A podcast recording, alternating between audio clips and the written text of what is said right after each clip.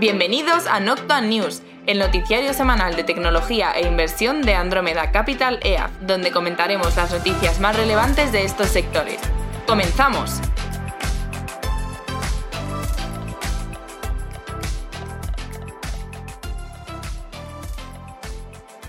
Bienvenidos a Noctua News, temporada quinta, episodio 15 y vuelta del parón navideño. Buenos días, buenas tardes o buenas noches, dependiendo de cuando se nos escuche. ¿Y qué tal, Juan de? ¿Cómo estás? Muy bien. Lo primero, felicitar el año a todo el mundo que nos escuche, que nos está acompañando en otro nuevo año. Esperemos que vaya bien este 2023 para todos. Así que nada, bien, por mi parte, bien. Eh, no hemos parado en Navidad en realidad, o sea que hemos estado bastante liados. Pero bueno, sí que nos hemos tomado las uvas y alguna que otra, algún que otro exceso ahí de, comida, familiares y exceso de familia también. Totalmente. Eh, nada, eh, novedades. Bueno, no, novedades ninguna, o pocas, las de siempre. Pero bueno, ayer grabamos, ayer fue jueves, grabamos el vídeo trimestral.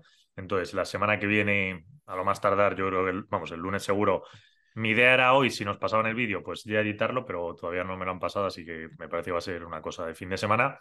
Con lo cual, pues nada, la carta la enviaremos el lunes. Eso por un lado.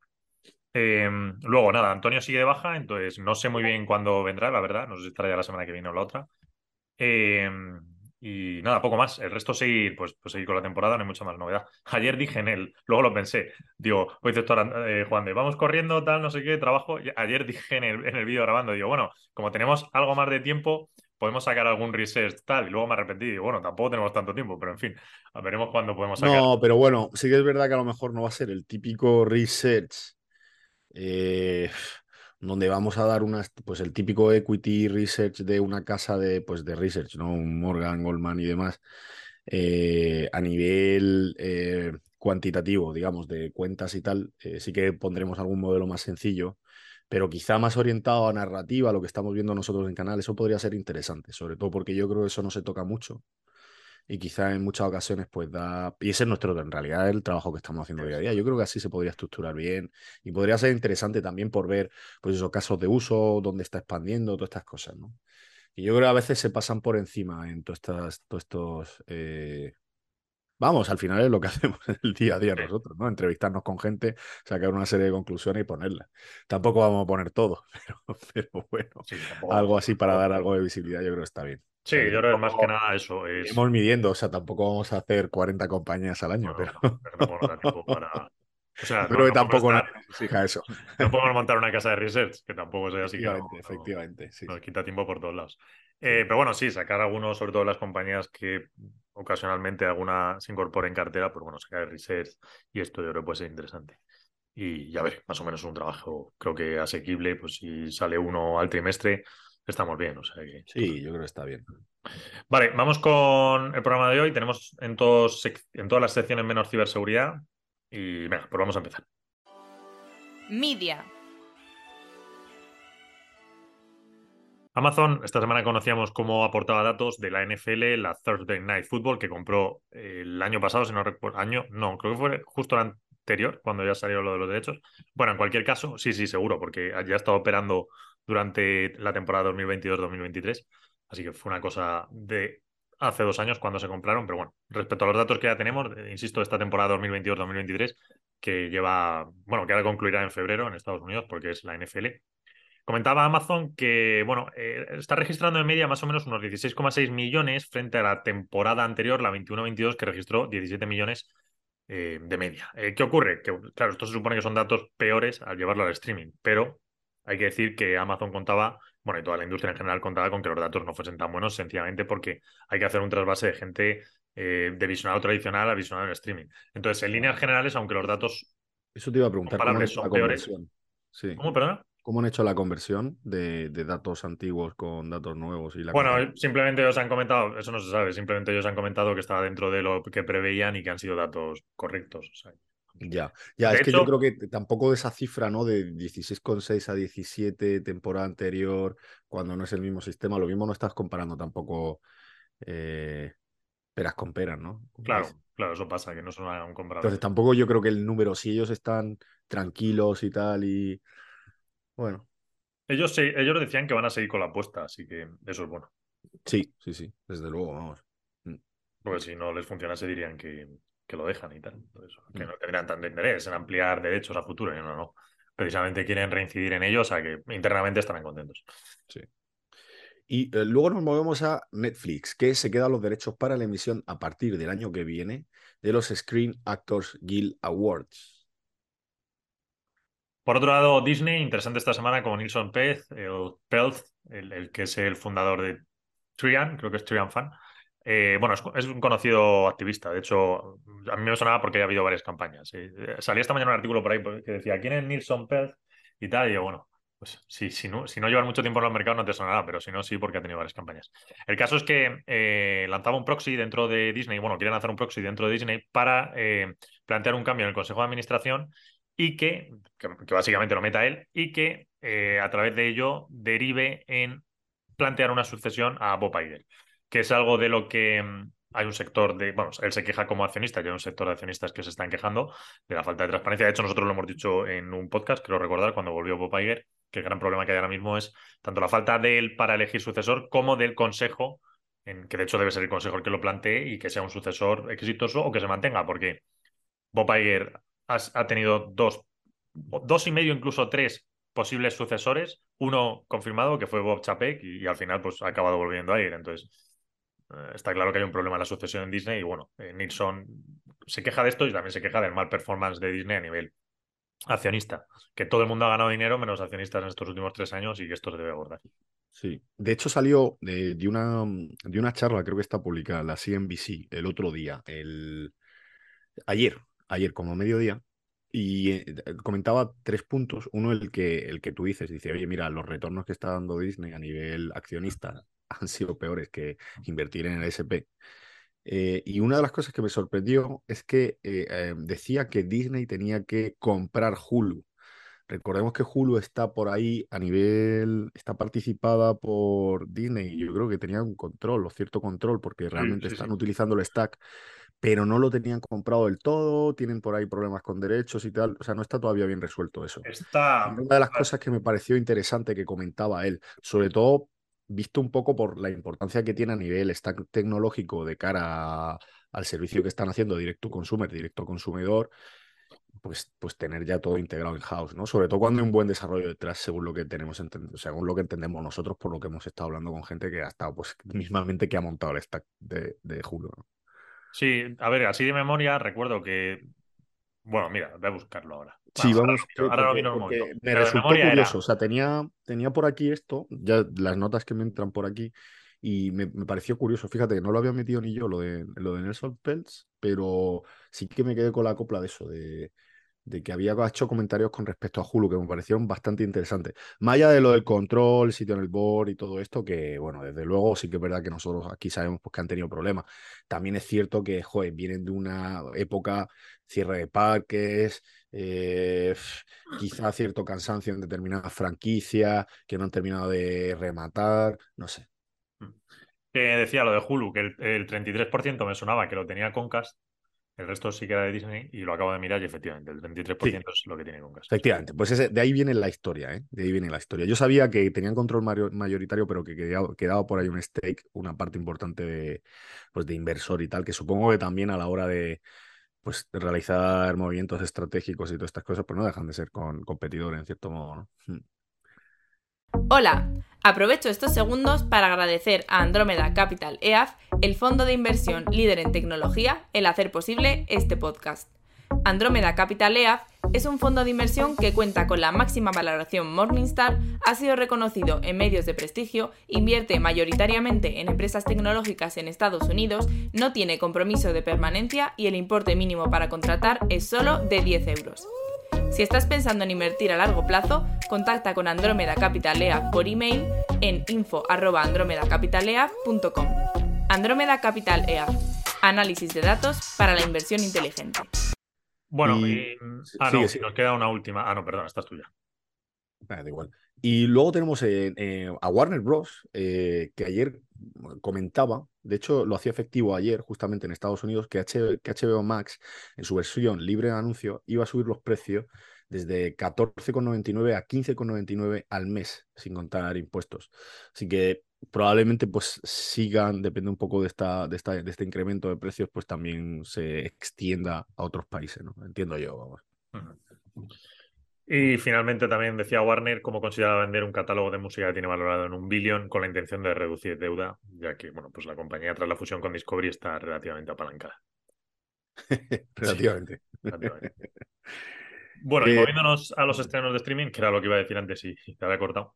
Eh, hmm. eh, presenta Netflix esta semana Breakpoint, que es esta versión que han hecho del mismo tipo de documental que hicieron con Fórmula 1, funcionó muy bien. No recuerdo cómo se llama el de Fórmula 1, la verdad. Algo de speed o algo así, no sé, no sé qué velocidad. Pero bueno, el caso es que han hecho uno de tenis, aprovechando ahora que empieza el tirón de, de la Australia Open el lunes. Pero en este caso, Breakpoint lo han dividido en dos. Eh, esta, esta primera parte la, la, estrenan hoy viernes, eh, día 13. La segunda parte la estrenarán, creo que es el 1 de junio, aprovechando un poco, pues, eh, bueno, Roland Garros, ya a ver si enganchan también con, con Wimbledon, que es luego a final, primerísimos de julio. Entonces, y también, bueno, a raíz de esto, porque esto lo presentan hoy, pero a raíz de esto, esta semana salía otro tráiler de Netflix haciendo la misma historia, pero con el golf. Vamos, que básicamente están tocando cada uno de los deportes. Con lo cual ah. es, es, un paso, que ya lo hemos dicho muchas veces, a intentar luego adquirir los derechos, que ya dijimos que intentó adquirir los del ATP y bueno, al final no Sí, sí, claro, efectivamente. Es, que justo el, se anunciado, o sea, se publicó, era como en noviembre, creo que por ahí, a principios de noviembre, que, que Netflix había hecho una puja importante por todo el tema de, de ATP, WTA y todo esto, ¿eh? Sí, sí, sí, totalmente, vamos. Pero es que cuadra perfectamente con lo que está haciendo. O sea, ellos han dado con un modelo que es el de la Fórmula 1. Eh, en parte también han probado ahí con, con todo el tema de, no, bueno, yo diría que el caso de éxito de Fórmula 1, que les ha venido fenomenal, y eso replicar ese modelo en otras, en otras disciplinas. Gaming.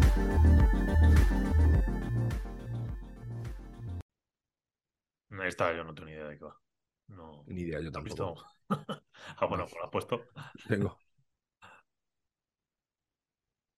El videojuego más vendido esta semana ha sido el de Ring. Y nos vamos a. Bueno, seguimos con noticias. Y la primera de ellas, dentro de la parte de gaming, es que eh, pues, pues eh, viene relacionada con Amazon Gaming, eh, donde John Smithley abandona la compañía después de dirigirla durante seis años desde la oficina de San Diego. O sea, un cambio de tercio importante.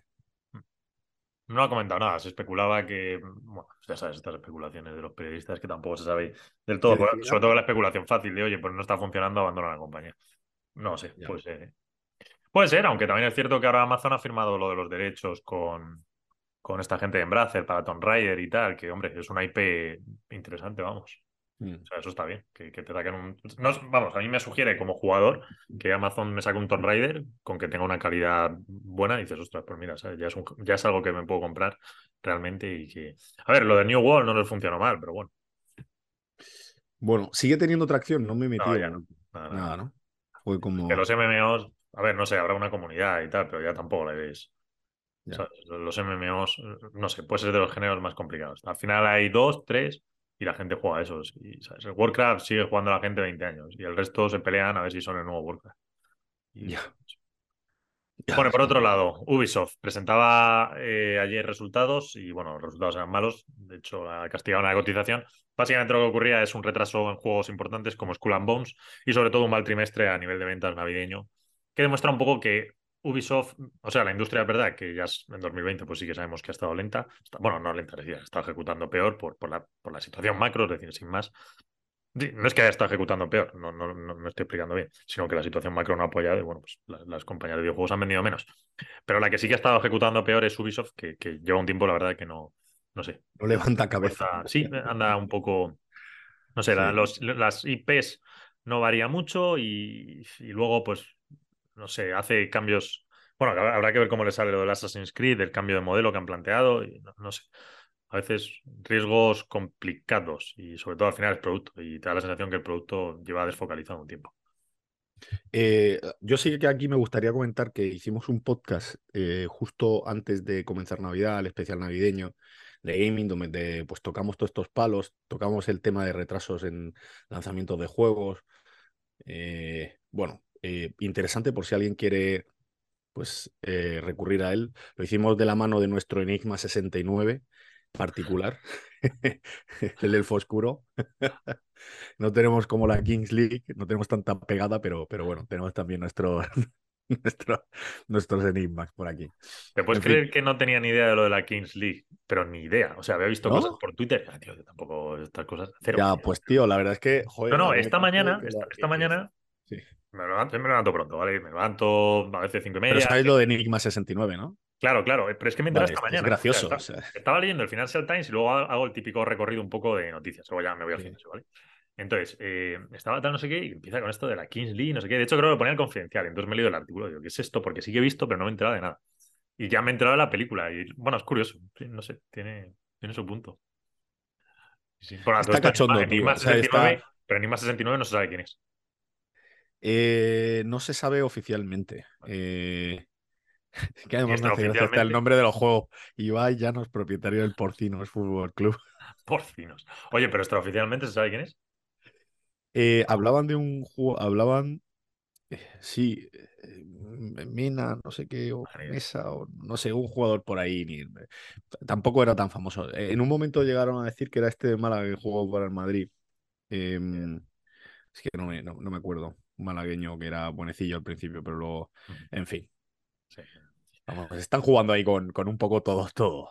lo que es, chulo es el tema de las reglas del juego, eh, el tema de los penaltis, cómo lo tiran a los estilo hockey, no sé. Está, la verdad es que, joder, qué, qué, qué, qué bien montado están todas estas cosas, eh. a pesar de, oye, la escasez de recursos y tal, en muchos casos, bueno, ahora ya están, patro, están ahí con, con Piqué y una serie de inversores y tal, y ya lo están profesionalizando, pero qué buen recorrido tiene esta gente. Me encanta, la verdad, que hagan cosas distintas y que les siga la gente y que tengan éxito. O sea, sí, muy que es muy complicado, o sea, es un tema de media, eh, hacer, esto es una disrupción en toda regla.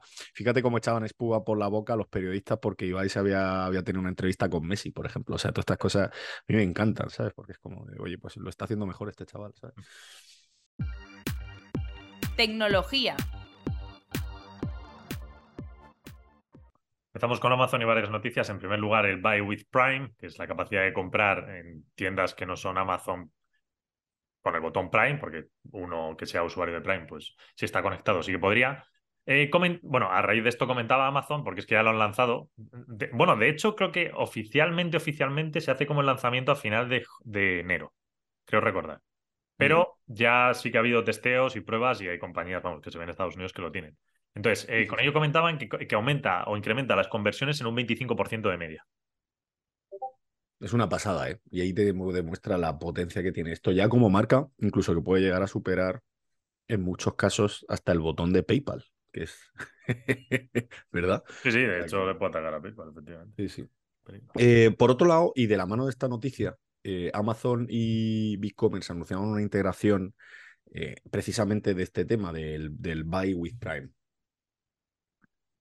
Y por otro lado, Amazon también comentaba cómo planea cerrar tres almacenes en Reino Unido en su objetivo de reducir costes, que ya sabemos que la compañía pues bueno, lleva un par de trimestres más o menos un poco eh, en esta onda.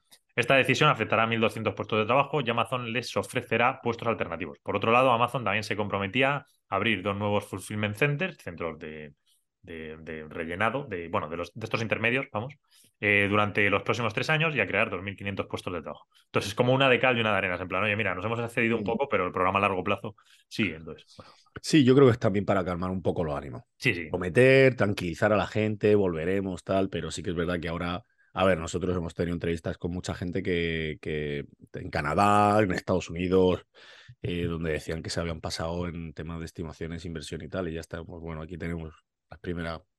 Bueno, llevamos viendo señales de cómo están, pues eso, racionalizando, normalizando ese crecimiento. En fin.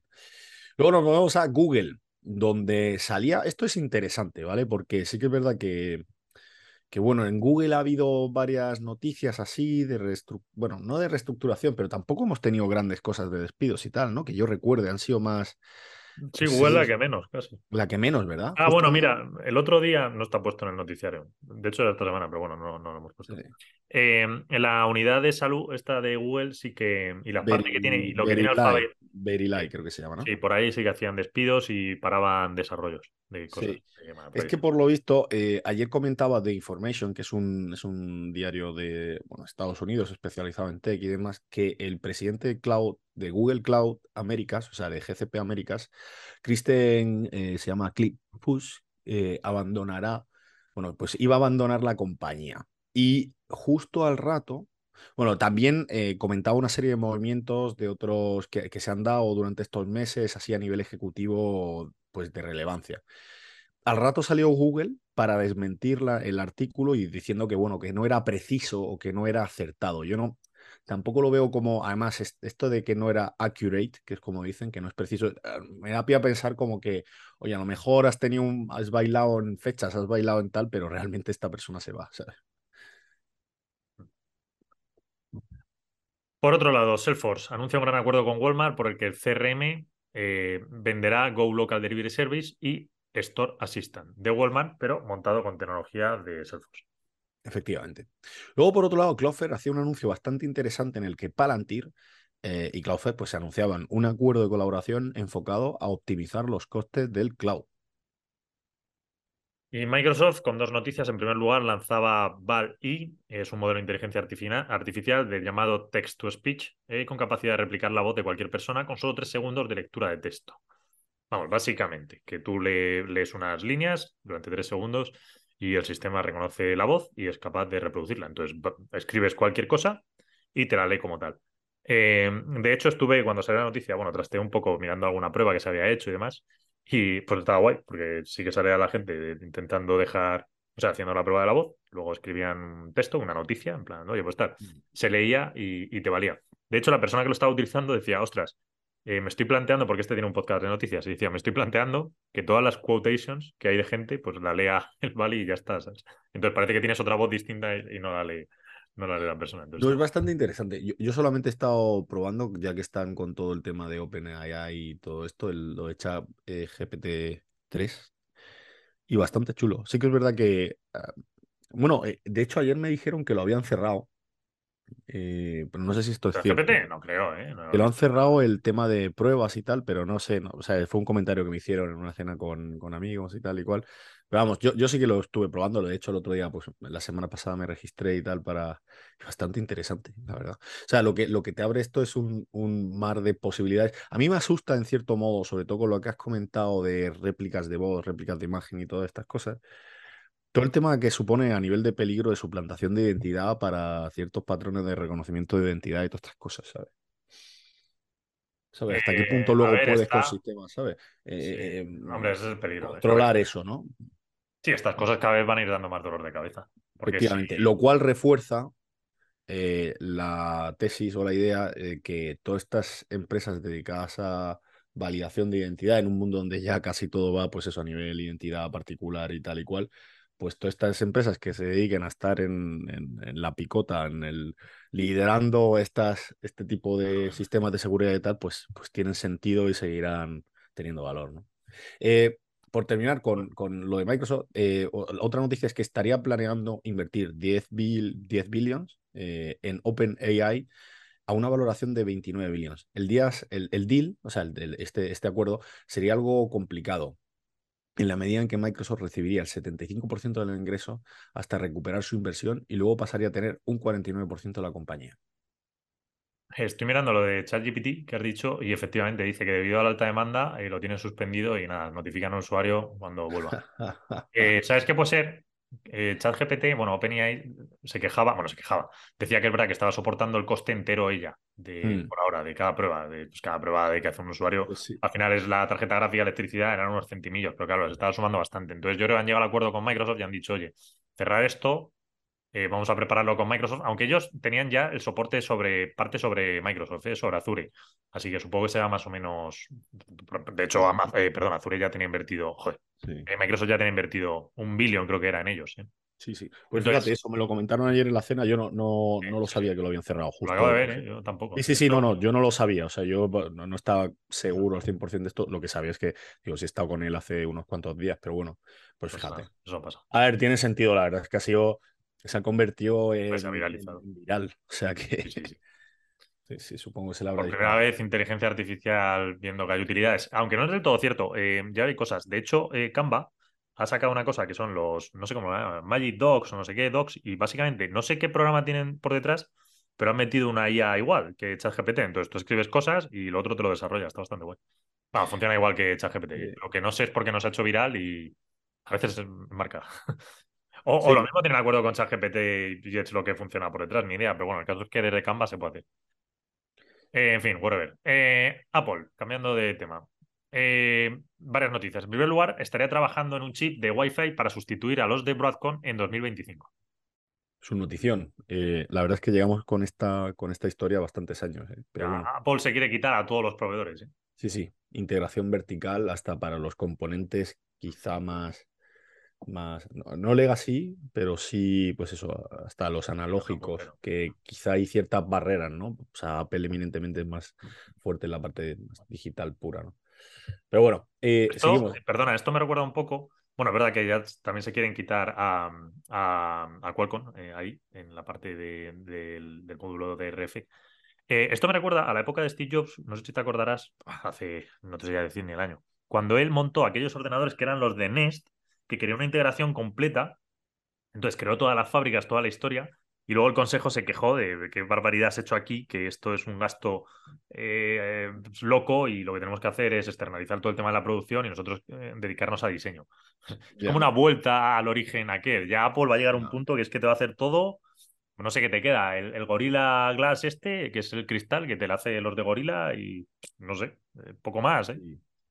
Eh, también tiene que ver, yo creo, un poco por, por bueno, pues esta, esta historia de el teléfono móvil como dispositivo que tiene que tener ciertas dimensiones, no puedes tener, tienes que ganar eficiencias porque cada vez necesitas más potencia, la batería es la que es, la tecnología es la que es, y a lo mejor por ahí rascar cierta eficiencia, duración de batería, ¿Puede ser es- eso lo que te dé el cierto, cierta ventaja en, en el mercado? A lo No mejor sé, se están o- equivocando y tendrían que reenfocar un poco la inversión a nuevos productos y ¿Sabes demás. qué pasa? Es verdad que hay mucha gente que se está quejando últimamente de que, bueno, que sí, que el iPhone 14 es genial, pero realmente es igual que el 13. ¿sabes? Sí, bueno, y habrá que ver este año, porque ya lo que ha salido por ahí es que tampoco va a haber nada interesante. Que este año están focalizados en, en la parte de realidad virtual o realidad aumentada. Eh, ay, no sé qué iba a decir, se me ha ido. Uf. Bueno, no sé, hará algo de esto de lo de los... Ah, bueno, sí, que, a ver, lo de los chips, la única justificación es verdad, que Apple es tan, tan, tan grande que ya es como si fuesen varias industrias aunadas en ella sola. Entonces, sí, con ventajas de escala está claro que están ahí. Pero bueno, no sé, es que meterte en producción de estas cosas, pues... pero O sea, yo, yo creo que, fíjate que todas estas cosas donde están desintermediando proveedores son, eh, bueno, donde se están quitando en medio a proveedores son muy enfocadas a smartphones, que es, Mm. yo creo que es para ganar eficiencias y demás, Mm. por lo que he estado leyendo. Eh, por esa, por esa, por ese requisito de, pues oye, las dimensiones son las que son, no hacer un teléfono tablet, porque ya ha habido muchas risas con esto.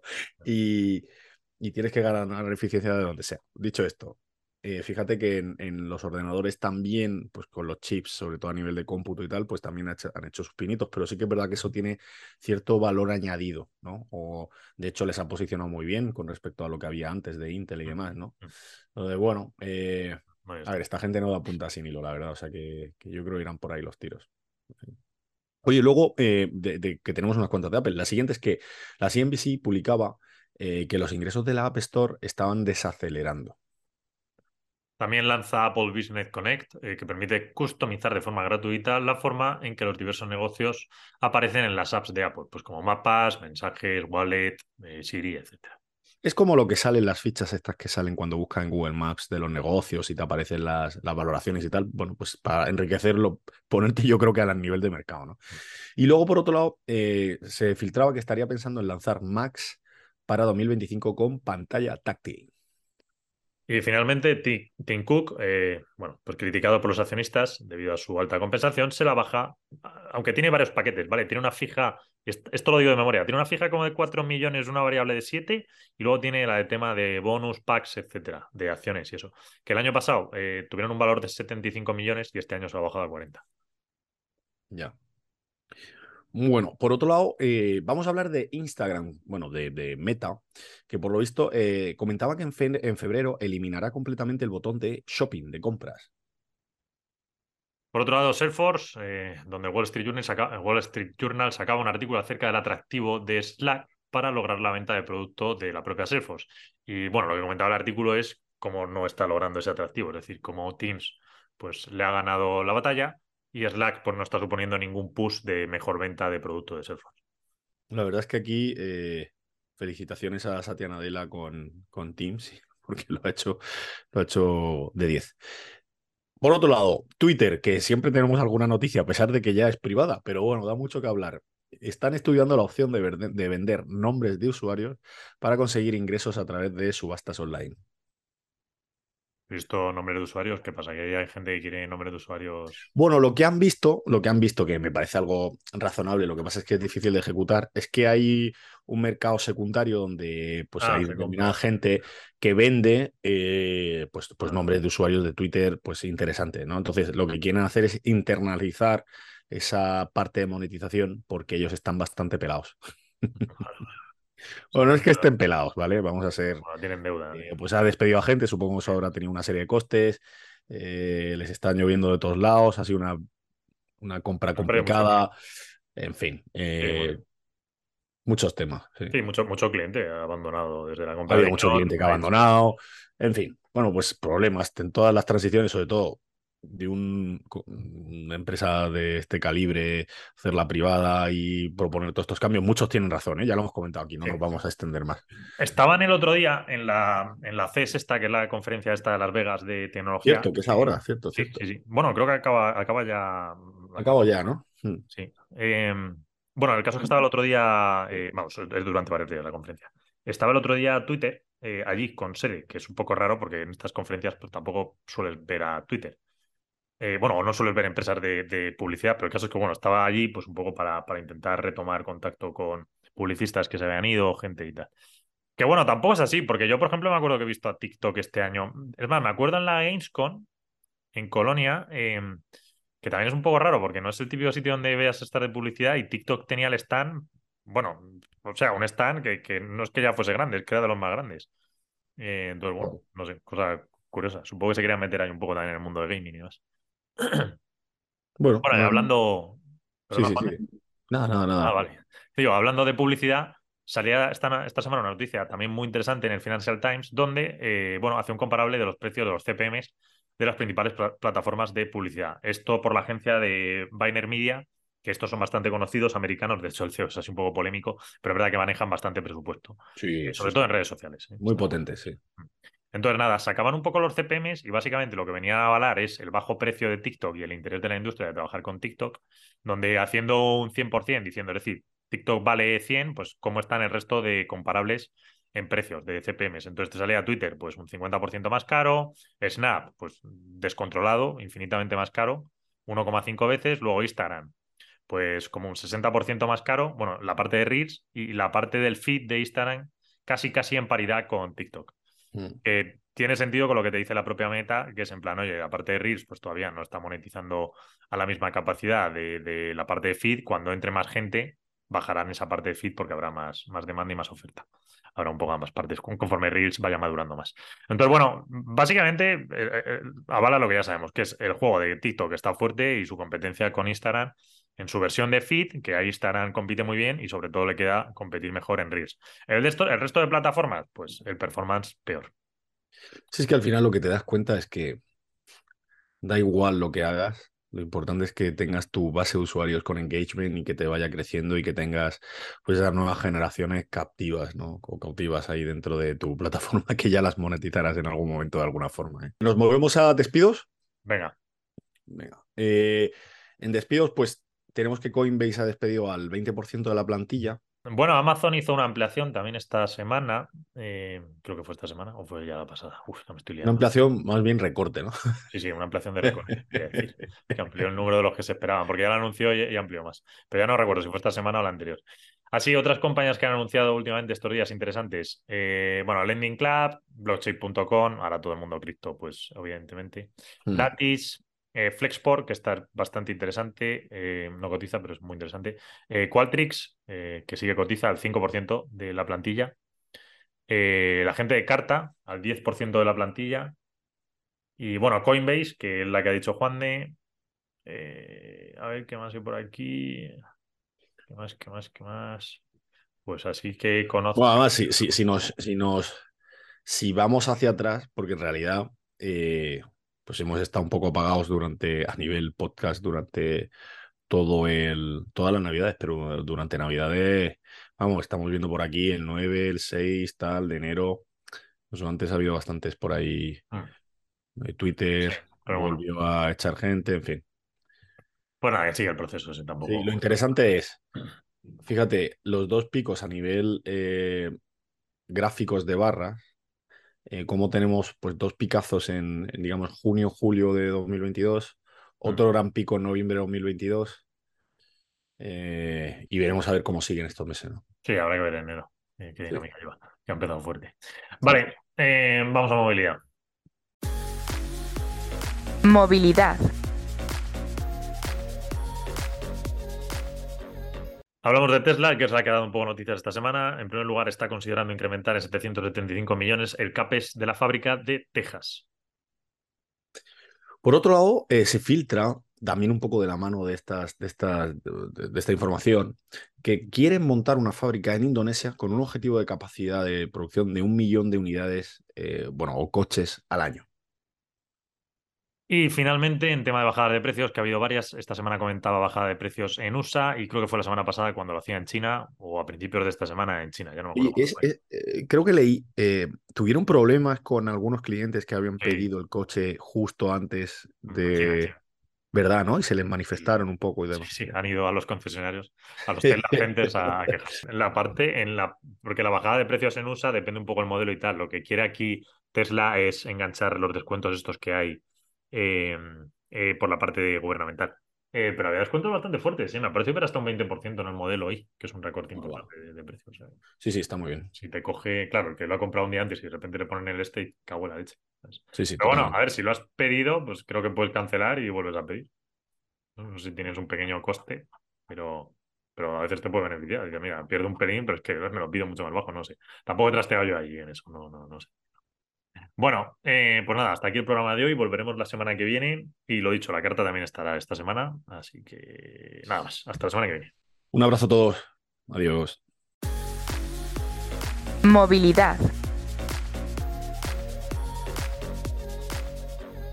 Noctua News es una iniciativa de Andrómeda Capital EAF que tiene como objetivo mantener informado a sus oyentes a través de una selección de las noticias más relevantes del mundo de la tecnología y la inversión. El contenido de este podcast es informativo, no debe tomarse como asesoramiento en inversiones o como recomendación de compra o venta de acciones o productos financieros y no está dirigida a inversores o potenciales inversores en Andrómeda Capital EAF.